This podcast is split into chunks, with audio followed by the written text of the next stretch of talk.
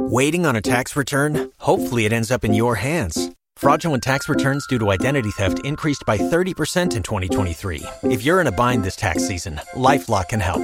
Our US based restoration specialists are experts dedicated to helping solve your identity theft issues. And all Lifelock plans are backed by the Million Dollar Protection Package. So we'll reimburse you up to the limits of your plan if you lose money due to identity theft. Help protect your information this tax season with LifeLock. Save up to 25% your first year at LifeLock.com slash aware. Shopify helps you sell at every stage of your business. Like that, let's put it online and see what happens stage. And the site is live. That we opened a store and need a fast checkout stage. Thanks. You're all set. That count it up and ship it around the globe stage. This one's going to Thailand. And that, wait, did we just hit a million orders stage?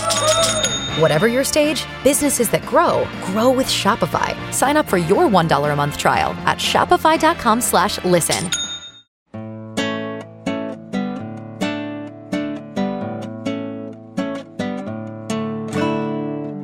You're listening to the Partially Examined Life, a podcast by some guys who at one point set on doing philosophy for a living, but then thought better of it. Our question for episode 320 is maybe something like what's the relationship between art and philosophy, or possibly what's the philosophical purpose of art criticism?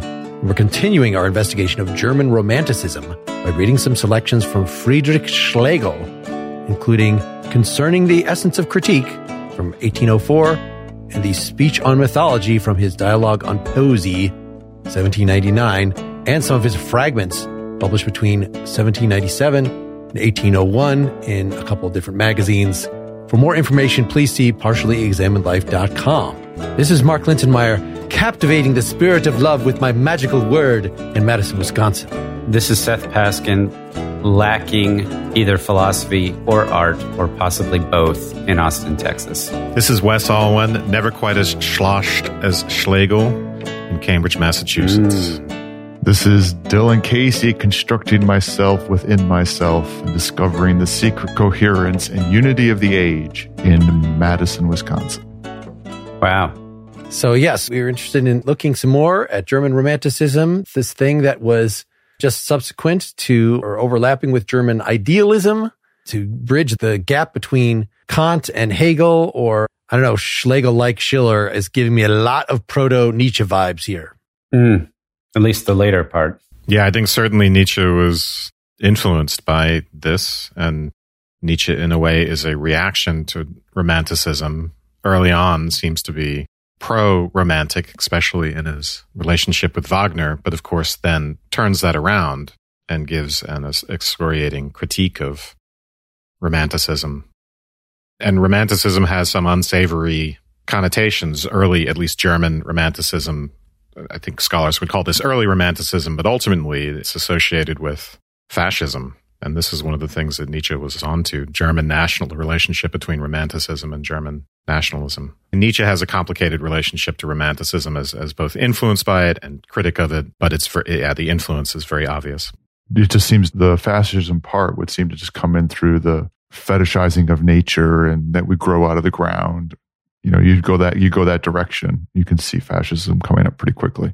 Yeah, Schlegel himself will talk about cultural authenticity, right? And the critic as trying to be a guardian of that. Right. We already read some Johann Herder a while ago, who is very big on maybe he's the guy who came up with the idea of Geist as like the spirit of the age, which, you know, of course also lends itself very naturally to some sort of fascist interpretation. I didn't see that too much in the parts we read here of Schlegel. Schlegel was known as an art critic, as was his brother, August Schlegel. And they published a magazine together for some of this time. August, I guess, is five years older. So yeah, Friedrich Schlegel, when he wrote all this stuff we're reading was like late twenties, early thirties, pretty young guy. And he's best known for these fragments, right? In this, the Athenaeum, this magazine. And it was a fragment from Friedrich, fragment from August, fragment from their friend Novalis, whose real name was also Friedrich, incidentally. a fragment from Schleiermacher, also a Friedrich. So we got many Friedrichs going here. And they were all roommates.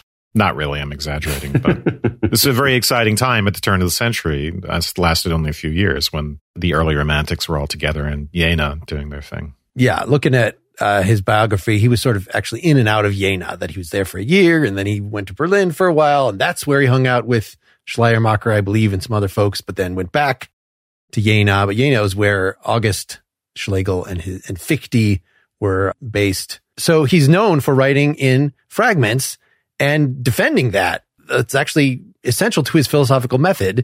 And I think we've seen similar things on why Nietzsche was so big into aphorisms, that there is something about an aphorism that opens itself. You know, it gives a pinpoint from which you could then go off in your own thought and expand it into a whole philosophical view, as opposed to a system where everything has to hang together. That Schlegel was all about sort of thousand points of light. But even if you create all the thousand points yourself, right? Create independent thoughts that sort of can grow into something. And by this combination of perspectives, we will get something like the truth. And so even his dialogue on Poesy, which we did not read all of. In fact, I guess it's not a well known enough work. We could not find a ready English translation online. I mean, there's like one for 30 bucks you can order. It's kind of set up like the symposium, but there's no like Socrates figure that comes in at the end and is like the big deal. Like it's just a bunch of different speeches on things. So all these decisions were made for what we read this time from these folks at University of Minnesota that in 1997 put together this book, Theory as Practice, a critical anthology of early German romantic writings. So even though the self-contained volume of Schlegel's fragments is 300 plus pages, they picked out the ones that were relevant to at least what they were describing as romanticism. So it was like 10 pages of Athenaeum fragments, 10 pages of the Lyceum fragments, this other journal. Which is enough. but you know, just going back to what you were saying about fragments, and I think you were getting at maybe a perspectivalism or attempts to take several different perspectives on the same thing and and not try to work from a first principle of knowledge, which is what the idealists were trying to do. Fichte and Schelling, who were very influential on Schlegel, but also you can see his work in some sense as a reaction against German idealism in that incarnation but the fragment, right, can be more poetic. There are advantages to brevity as well, right? You try to give people not just a rational grasp of some point, but a poetic relation to the whole, as Schlegel likes to put it, because the poetic, and this is where some of this influence of the German idealists comes in, the poetic is how we, as we saw in Schiller, is a good candidate for how we might experience or have knowledge of the absolute, if you want to put it that way. Kant rejected intellectual intuition. This poetic aesthetic relationship to things is supposed to solve that problem and even maybe solve the problem of self consciousness. How do we know ourselves? I just think, you know, there are a lot of different advantages to fragment, one might argue. And I think Schlegel does get a little bit of that in this reading that line up with his theory of the poetic and its important role in philosophical knowledge. Yeah, I don't want to let the notion that the fragment is somehow manifesting the particular for Schlegel, which I think it does, but he's clearly obsessed with the idea of the whole and the unity. And even if he wants to emphasize its non systematic nature, that you're not going to have a derivation of the whole from some set of particulars, it is going to be the case that the whole is the thing by which all of the particulars are part of. The whole is the anchor point, And that process between the particular and the whole is going to bring in this notion of infinity for Schlegel, the way in which we become bigger than ourselves. I found this combination of ideas an interesting and provocative heap of ideas. Mm-hmm. And so I think there'll be lots to talk about, but I think it's a heap. Seth, opening thoughts on this? Did this tickle your fancy or irritate the shit out of you? I would go with tickle the fancy.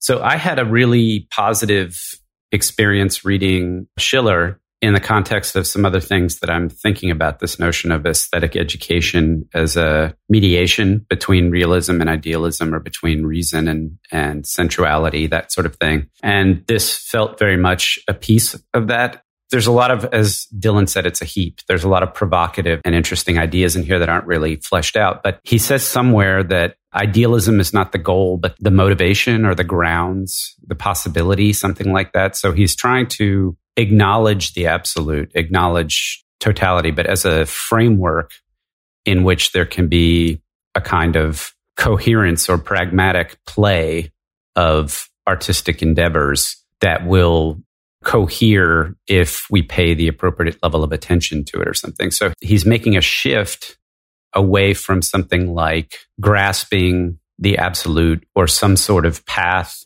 to an individualistic approach to the end goal of idealism into idealism being kind of like eros. It's the motivating force that gets us to start this activity. But ultimately, the activity itself is critical, which is necessarily, I think, social in some respect. He has a lot to say about how wit and irony and how to talk to others and how to treat others as part of this. So there's a different dimension to this that I think is really interesting.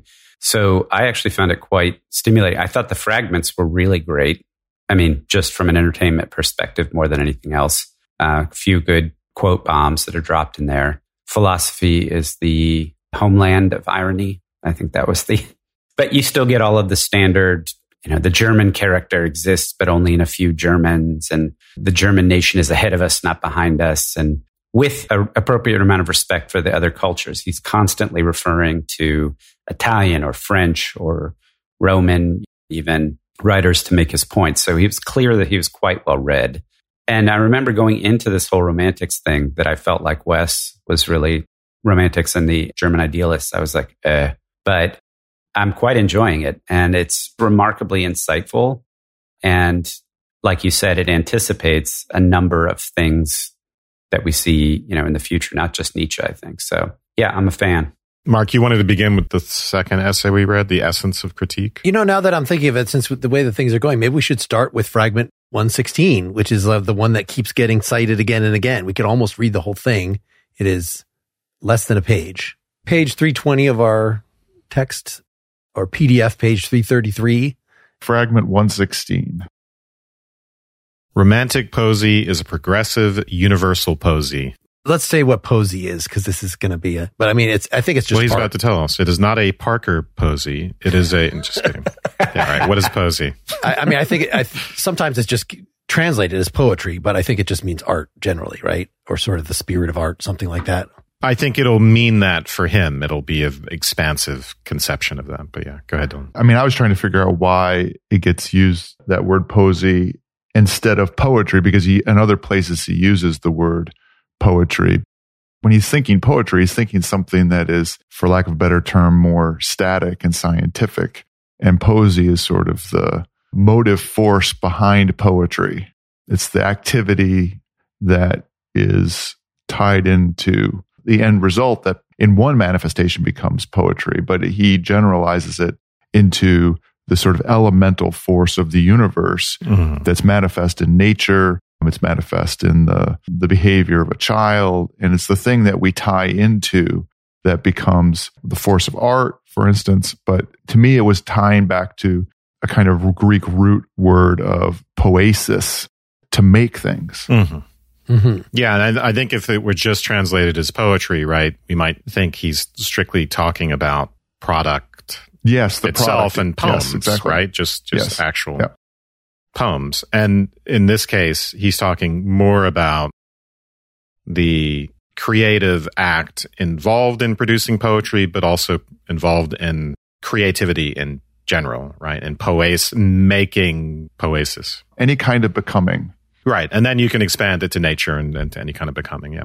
Dylan, you mentioned that as a contrast of a sort of scientific view of it, I think poetics, he says specifically is, is the thing he's against. You know, in some other places, it sounds like he, he actually wants to be scientific. He wants to subsume science within this realm of idealism and, and posy. But in terms of like, let's make a formula for what is the good. So, you know, like we got in Hutcheson, is that the, am, I, am I reaching for the right guy? Pre-Hume, post? He's one of them. Yeah. Shaftesbury yes. and. Yes. Hutcheson, I think was specifically, I was thinking in terms of the beautiful is the symmetrical, this kind of But also Aristotle, right? Like, you know, here's what tragedy has. It has a, a turning point and catharsis and blah, blah, blah, right? You analyze the poetic work in terms of its structure, how the artist accomplishes what they're doing, break it apart, analyze it. in this breaking apart, he sees, we'll get to this on the critique part, right? There's the importance of pulling things apart and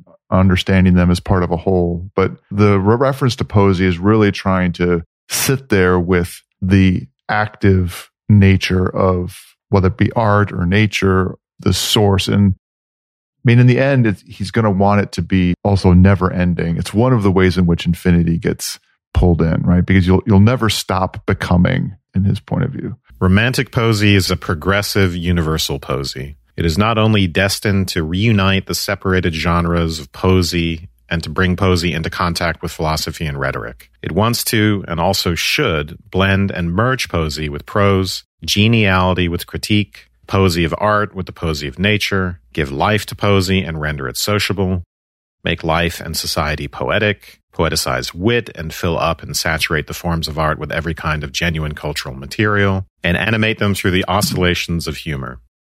That's a tall order. There's a lot of stuff in there. right. So the thing that romanticism gets accused of, which I think both Hegel and Nietzsche are reacting to, is they just lump everything together and therefore prevent us from actually understanding anything.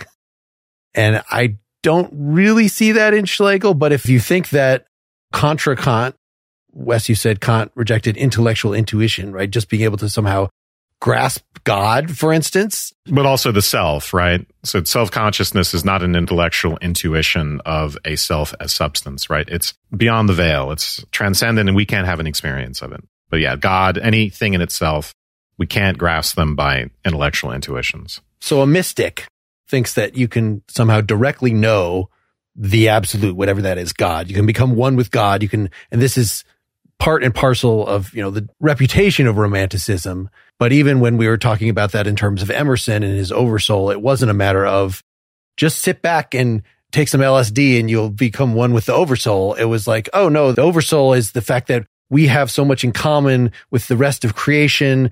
There's an analytical component to it. And Schlegel ends up similarly saying, like, if we really want to understand this unified thing that is Poesy, you know, you got to be a philologist. You got to understand different genres of art. You got to really be a highly intellectualized critic. Like the critic has a role in like deciphering all these little nuances. And so it's not just jumping right to the absolute. In Schiller, right, the play drive and the aesthetic relation to things seem to be our mode of access to the absolute. And I think there's something of that in here in Schlegel. Yeah, except Schlegel to me doesn't in not emphasizing the play part, he's pointing to what play does, but he's not talking that much about actually playing. Mm-hmm. So the beginning part of the dialogue on Poesy, I could hardly not just read it aloud. In fact, I did to my wife this deeply flamboyant reveling in the poetic nature of the world. I mean, it just, yeah, this reveling without talking about the activity of play like we've seen this before, right? With Erasmus, where you react against the philosophical aridity, maybe, or abstractness, and you say, we need to return to the concrete and to the individual and a rhetorical or a poetic relation to the world can help us with that. So the humanist, right, wants to retrieve something of the rhetorical and the poetic over and against the scholastics, I think we see something of this here in the romantic reaction to philosophical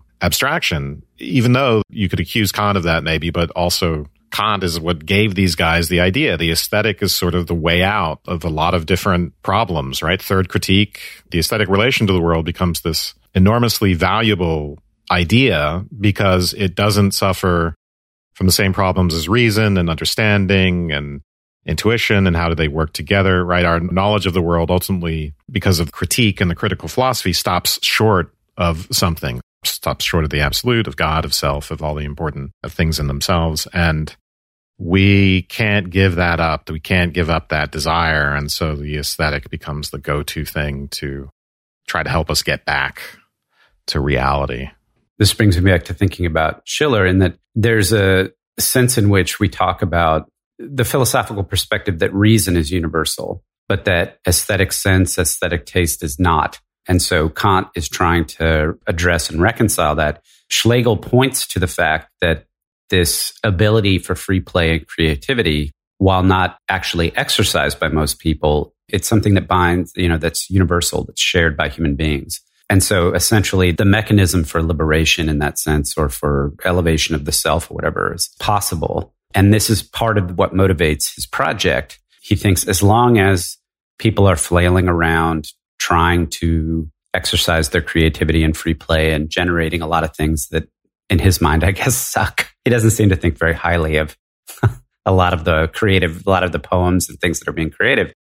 But I think he thinks that given the appropriate critical framework, given the appropriate approach to understanding the, I'm not sure what the Uber term here is, that we could cultivate that and guide sensibilities, aesthetic and creative sensibilities to the point where you would start to see this massive generation of exceptional artistic works that actually achieve some kind of connection, if not with the absolute, but with some form of universality and that tell quote unquote truths in the same way that he thinks the ancient, you know, we haven't talked about his opinion of the ancients, but the way he thinks Greek art did. Yep. Let's keep going on this one. And then we'll, I think, bring the Greeks in as the contrast. I think his attitude towards the Greeks is kind of like Nietzsche's attitude towards the Greeks in the uh, genealogy of morals, that the Greeks hit on something in a very natural way that was wonderful, but it was limited because it was unreflective and kind of stupid and sort of had its own destruction built into it. But we should both admire the unity that they had. You know, they really had a Geist there was a, all Greek literature was unified in a way that ours is not, that every, our artists are just going this way and that and producing, as Seth said, a lot of crap because they're sort of not actually tied into the universal. And we can get into what that means to actually be good art. But if we can redo that, if we can contain Bildung, this word he keeps using over and over again, if we can create this edifice that is like that, but we're doing it intentionally, we're doing it, it's going to be even better. Schiller was a seemed to be a full on classicist in what we read. And I think Schlegel went through that phase. But in the readings we have today, he's looking to Shakespeare, Cervantes, Provençal ballads, things which the classicists would look down on, really, and more contemporary stuff. That is what inspires the romantic, right? The novel, Goethe. Yeah, Roman is just the German word for novel. The romantic writings in the medievals, I heard him refer a few times, like I assume like the King Arthur stuff is what I think about. Yeah. That's what he's talking about. Uh-huh. Malory and romantic poesy comprises everything that is in the least poetic, from the greatest systems of art that themselves contain multiple systems to the sigh, the kiss, breathed out in artless song by the poetizing child. It can lose itself in what it represents to such an extent that one could conclude that its one and all is to characterize poetic individuals of all kinds. And yet no form exists as yet would be suitable for fully expressing the spirit of the author. For this reason, many artists who merely wanted to write a novel end up more or less presenting themselves in rough approximation. Only romantic poesy can, like the epos, act as a mirror of the entire world that surrounds it and become an image of the age. The epos, is that like the epic? It's from the same word as epic and it refers to song. You want me to re-say it saying epic just to make it clear? I think there's a reason why that word, I think it probably reflects a word that he picked. Waiting on a tax return? Hopefully it ends up in your hands. Fraudulent tax returns due to identity theft increased by 30% in 2023. If you're in a bind this tax season, LifeLock can help. Our U.S.-based restoration specialists are experts dedicated to helping solve your identity theft issues and all LifeLock plans are backed by the Million Dollar Protection Package. So we'll reimburse you up to the limits of your plan if you lose money due to identity theft. Help protect your information this tax season with LifeLock. Save up to 25% your first year at LifeLock.com slash aware. Welcome to Codependence. What's up, guys? I'm Sierra Miller, and I want you to join me and my sister, Maya Allen, every week for the inside scoop into our sisterhood. You will be getting front row access to the good, the bad, the ugly, and the pretty. So come let your guard down with your fellow codependents as we laugh and, of course, cry our way through this crazy world. See you every Wednesday. Yeah. So, what do you think of this so far? I mean, that it's going to become an image of the age, comprises everything from the greatest systems of art to the artless song of the poetizing child. What a phrase. Is this a pejorative or a descriptive characterization in his mind? It's descriptive. Praising. I mean, Yes. You think?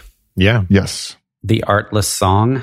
That's a positive thing. Okay. The innately generative, creative act of the child. Yes. An artless song, he's saying that Poesy is the fundamental hmm source and force, even in the crappy song that you hear some drunkard murbling at the, in a bar late at night, and you feel like it's just only portraying his self degradation. No, in fact, Poesy is the source for that just as much as it is for the poetizing child whose lilting tones and witty and ironic insights are greater than the age of the child is raising you up to your transcendental self. It's the whole thing. It really reminds me of the play drive of Schiller, except that it's got this kind of Schopenhauerian spin on it. Instead of it being will as the ultimate Mm-hmm. thing in itself, it's poesy or the poetic drive or whatever you want to call it. You can see why he'd be praising mythology and the need for mythology as we're going to get into, because he could be saying the muses rather than romantic poesy, you know, or like in praise of folly, like characterizing folly as a goddess that speaks through all of us. That's how I'm seeing this is that Mhm. there's this Mhm. Yeah, spirit of creativity. Yep. There's also a marked characteristic of the democratization of the urge. So there's no sense in here in which there would be something like high art and low art, or he's not talking about even not genres, but like forms. So music, art, pictorial art, sculpture, what have you. He's just basically talking about it as an urge that comes out of individual human beings. Not just human beings. Maybe the art in terms of fine art is created by human beings. But he's going to say like the beauty of a tree is art in this poesy sense, right? And so there's a creative force behind. It wants to blend the poesy of art with the poesy of nature. Yeah. So the conclusion for him would be that unlike Kant, the natural world and the beauty of the natural world really is beauty. So, but wait, are those two different posies or one poesy? One poesy. maybe it's two different posies that are sublated into a single pose. This is a, you know, the difficulty for any of these monists, you know, who are, who are praising mysticism of some sort. I don't think that he ultimately is saying there's no difference between high art and low art and stuff.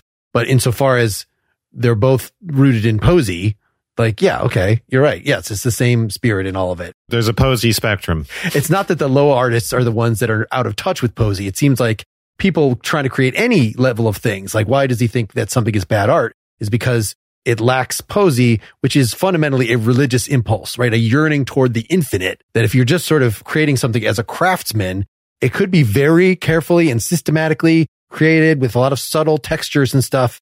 But like if it doesn't have the spirit in it, then it's just going to be trivial. It's just going to be a little piece of craftsmanship created for a purpose, right? Created to wow an audience. I'm thinking of the computer graphics created in a film to like, you know, put over this particular effect of getting the audience excited by showing an explosion or wowing them or whatever, that all these are very just manipulative and not actually in touch with poesy art itself, the muse, unless they are. That could be the thing that the critic would argue about is whether this scene in Avatar 2 did in fact channel the spirit of poesy. Well, you'd have a better chance of arguing that it's doing something sublime, I think, but Uh-huh.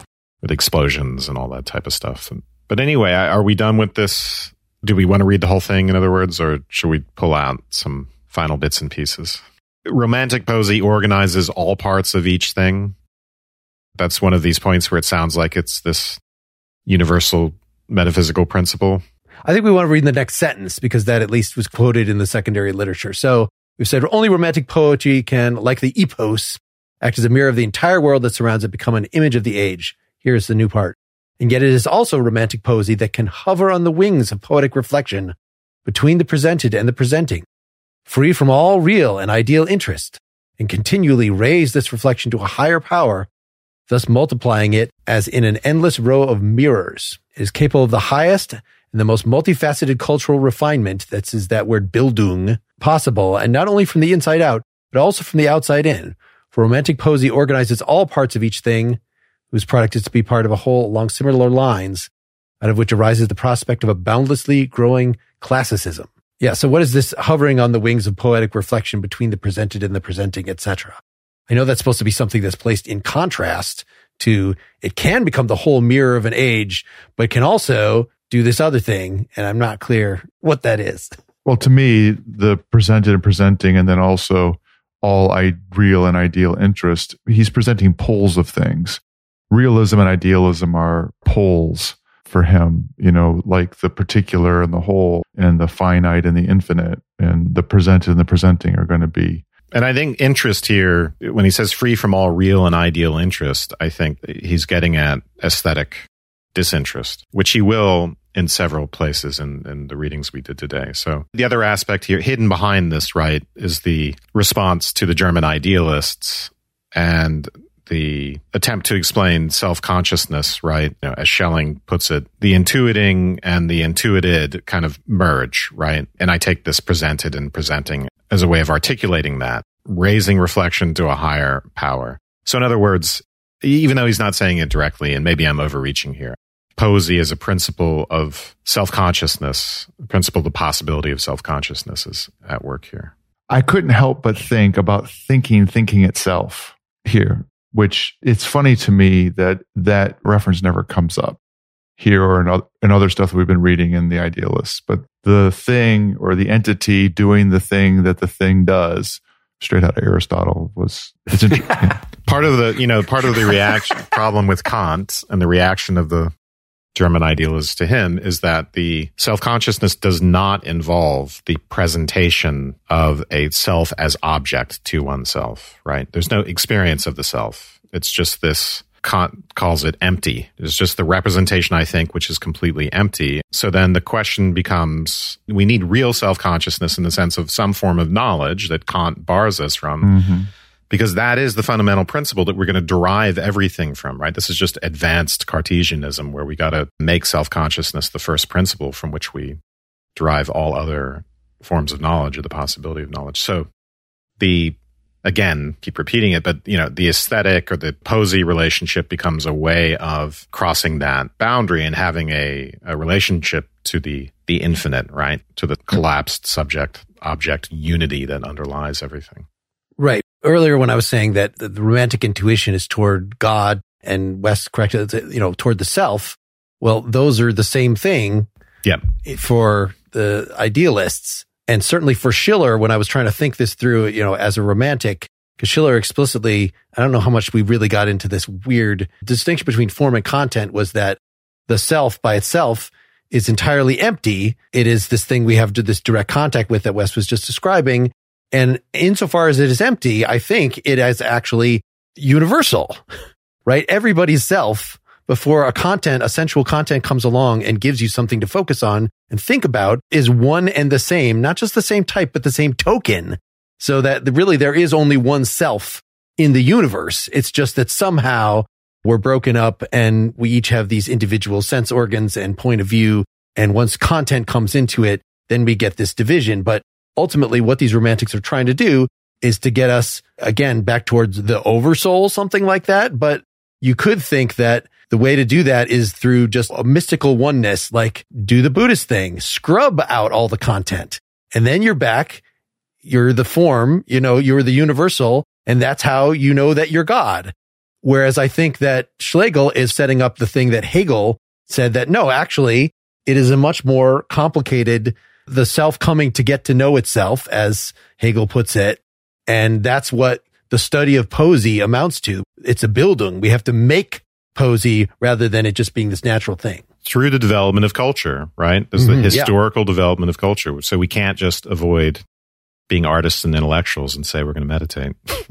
this mirrors, though he doesn't point to that strongly to the mirror of individuals, right? You can't help but thinking of this in terms of culture, right? That you're getting others reflected in you and you're getting yourself reflected in others. The mirrors of culture, you're saying. Okay.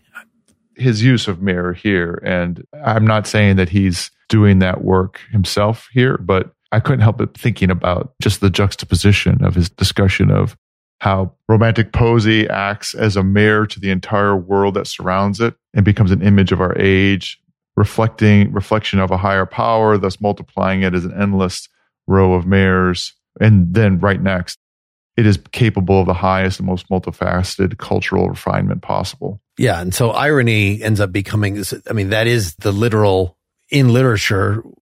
It's literature reflecting on itself, right? It is a mirror placed within literature. I'm going to break the fourth wall. I'm going to, you know, various literary techniques, the, the Socratic irony where you don't quite know what Plato's actual view is, given what he's putting in Socrates' mouth, that these are, you know, it's not just that literature is holding an image of the age to it, which is what, you know, of course it does that, but it's also an endless, it's all holding up to itself. So one of the ways that literature is truly poetic, uh, you know, has the spirit of poesy in it is by being self-reflective and I don't know if analytical is the right word because that sounds cold, but a gay science. I think irony too, you know, there's a broader sense to it than this meta relationship to itself. So I think it's associated with disinterest, right? In the state of play, you rise above what I think Schiller calls called earnestness. So you are not interested in the, you know, at a theoretical level in literal truth, or you're not interested at the appetitive level, right? In what the object can do for you. You are above that. So the ironic, I'm not discounting what you said, Mark. I think at a more basic level, that ironic relationship to the world is very intimately related just to what it means to be being creative, playful, or experiencing the aesthetic. So we should definitely puzzle through all the places where he talks about irony. The next sentence, we're almost done with this, but let's, romantic poesy is to the arts what wit is to philosophy and what society, interaction, friendship, and love are to life.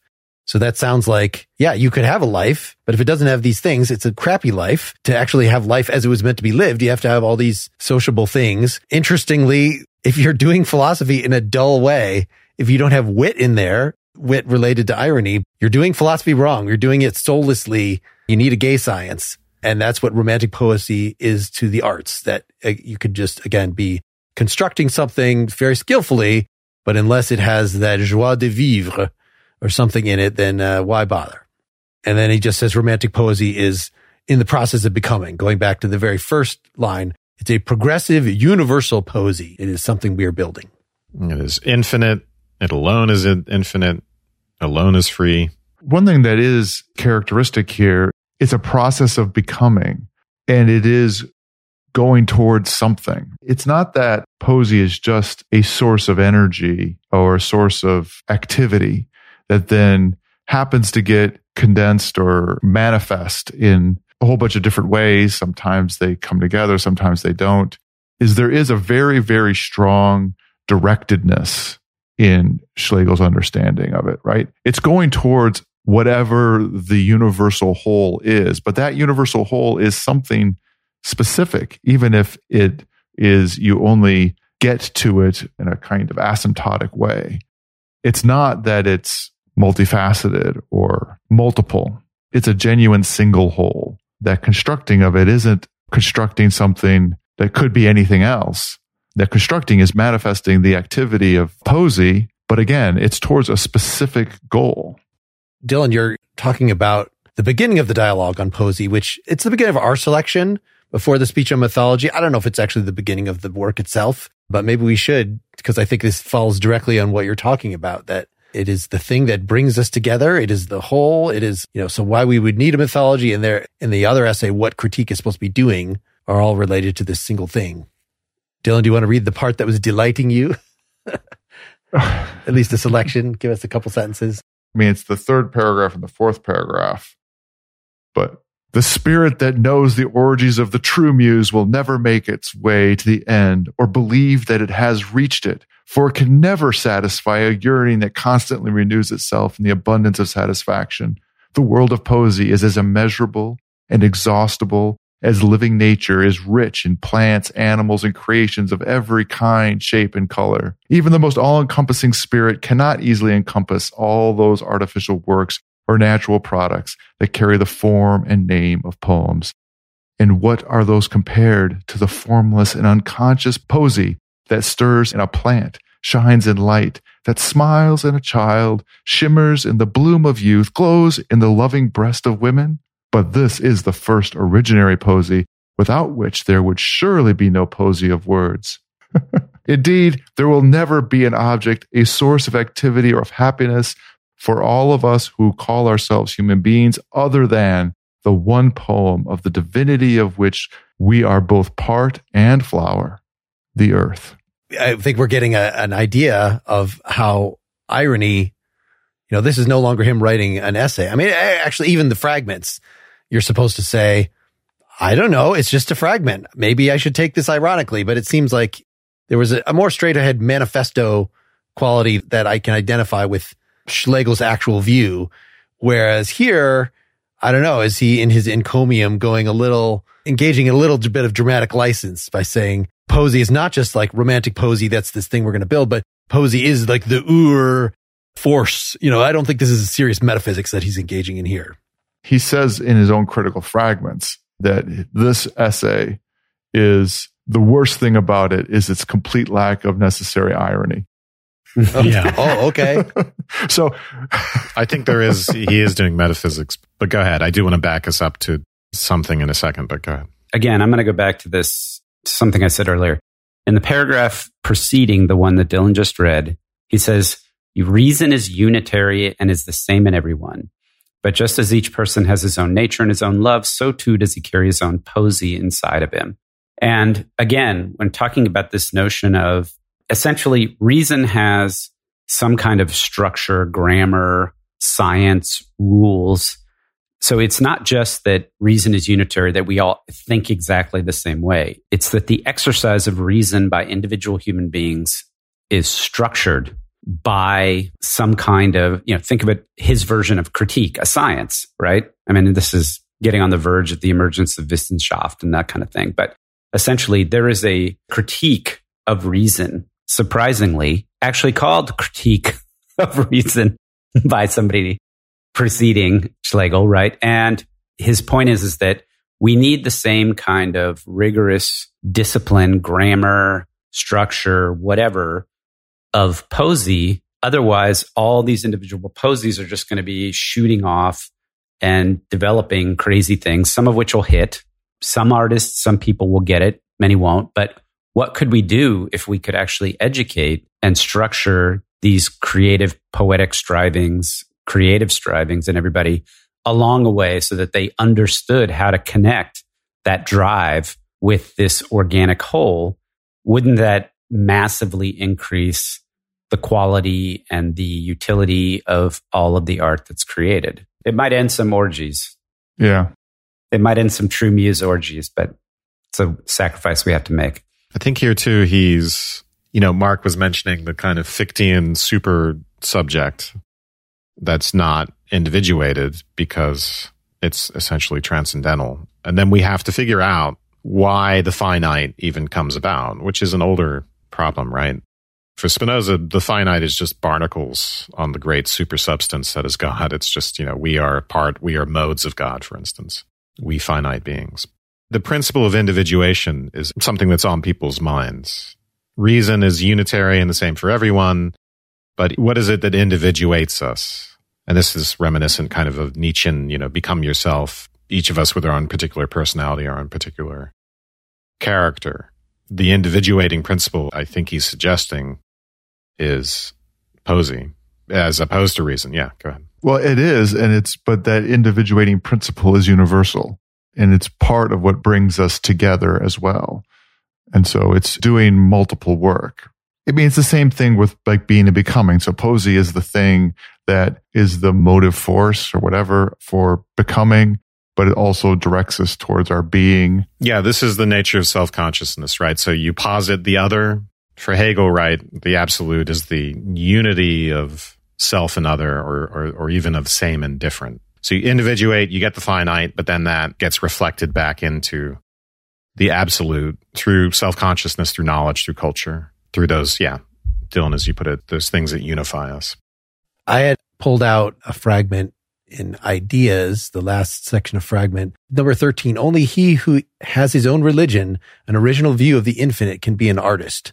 So in other words, he's saying poesy in our work is individual, but it is always shooting at the infinite, which is, you know, there's only one infinite. There's only one ultimate thing to shoot for, but everybody has to have his own way of getting here, his, his own religion. It is a primary religious, if you want to say like what makes for good art, does it have religion in this broad sense shot through it. It's just interesting that religion can't mean the shared social thing. It is defined here as an individual path toward the, the infinite. But Schlegel does believe that it's going to ultimately be unifying as well. And it might be a conceit that he has that in manifesting your most individual religion, you'll in fact align with everybody's religion will align. I mean, this is what culture is going to be.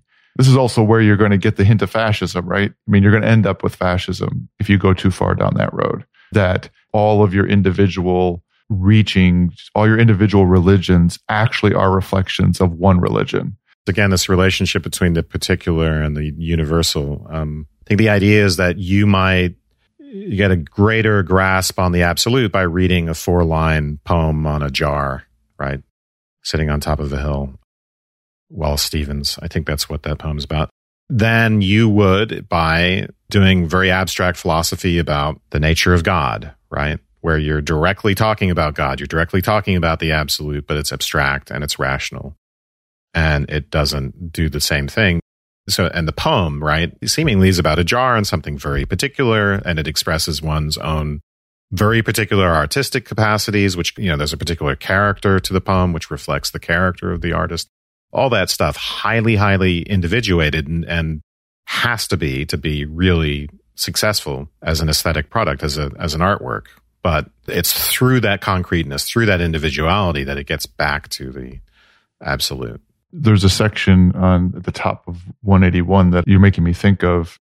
You're pointing to the energy of the particular, still pointing out towards the absolute out of itself. In this paragraph, he uses the word spontaneous over and over again to me, that's a key feature of Poesy and of the universe itself is generating these things.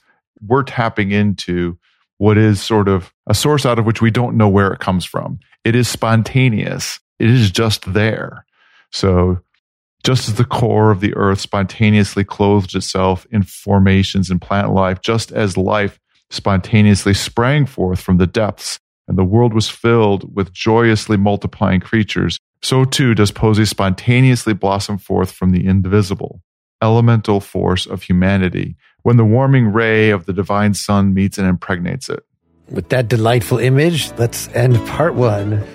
We can come back and talk more about mythology and stuff like that. Folks who are supporters, you'll see part two as the next thing in your feed, probably right now. Uh, those who are not supporters, you got to wait till next week. Why be one of those people? Go to partiallyexaminedlife.com slash support today. Uh, thanks, everybody.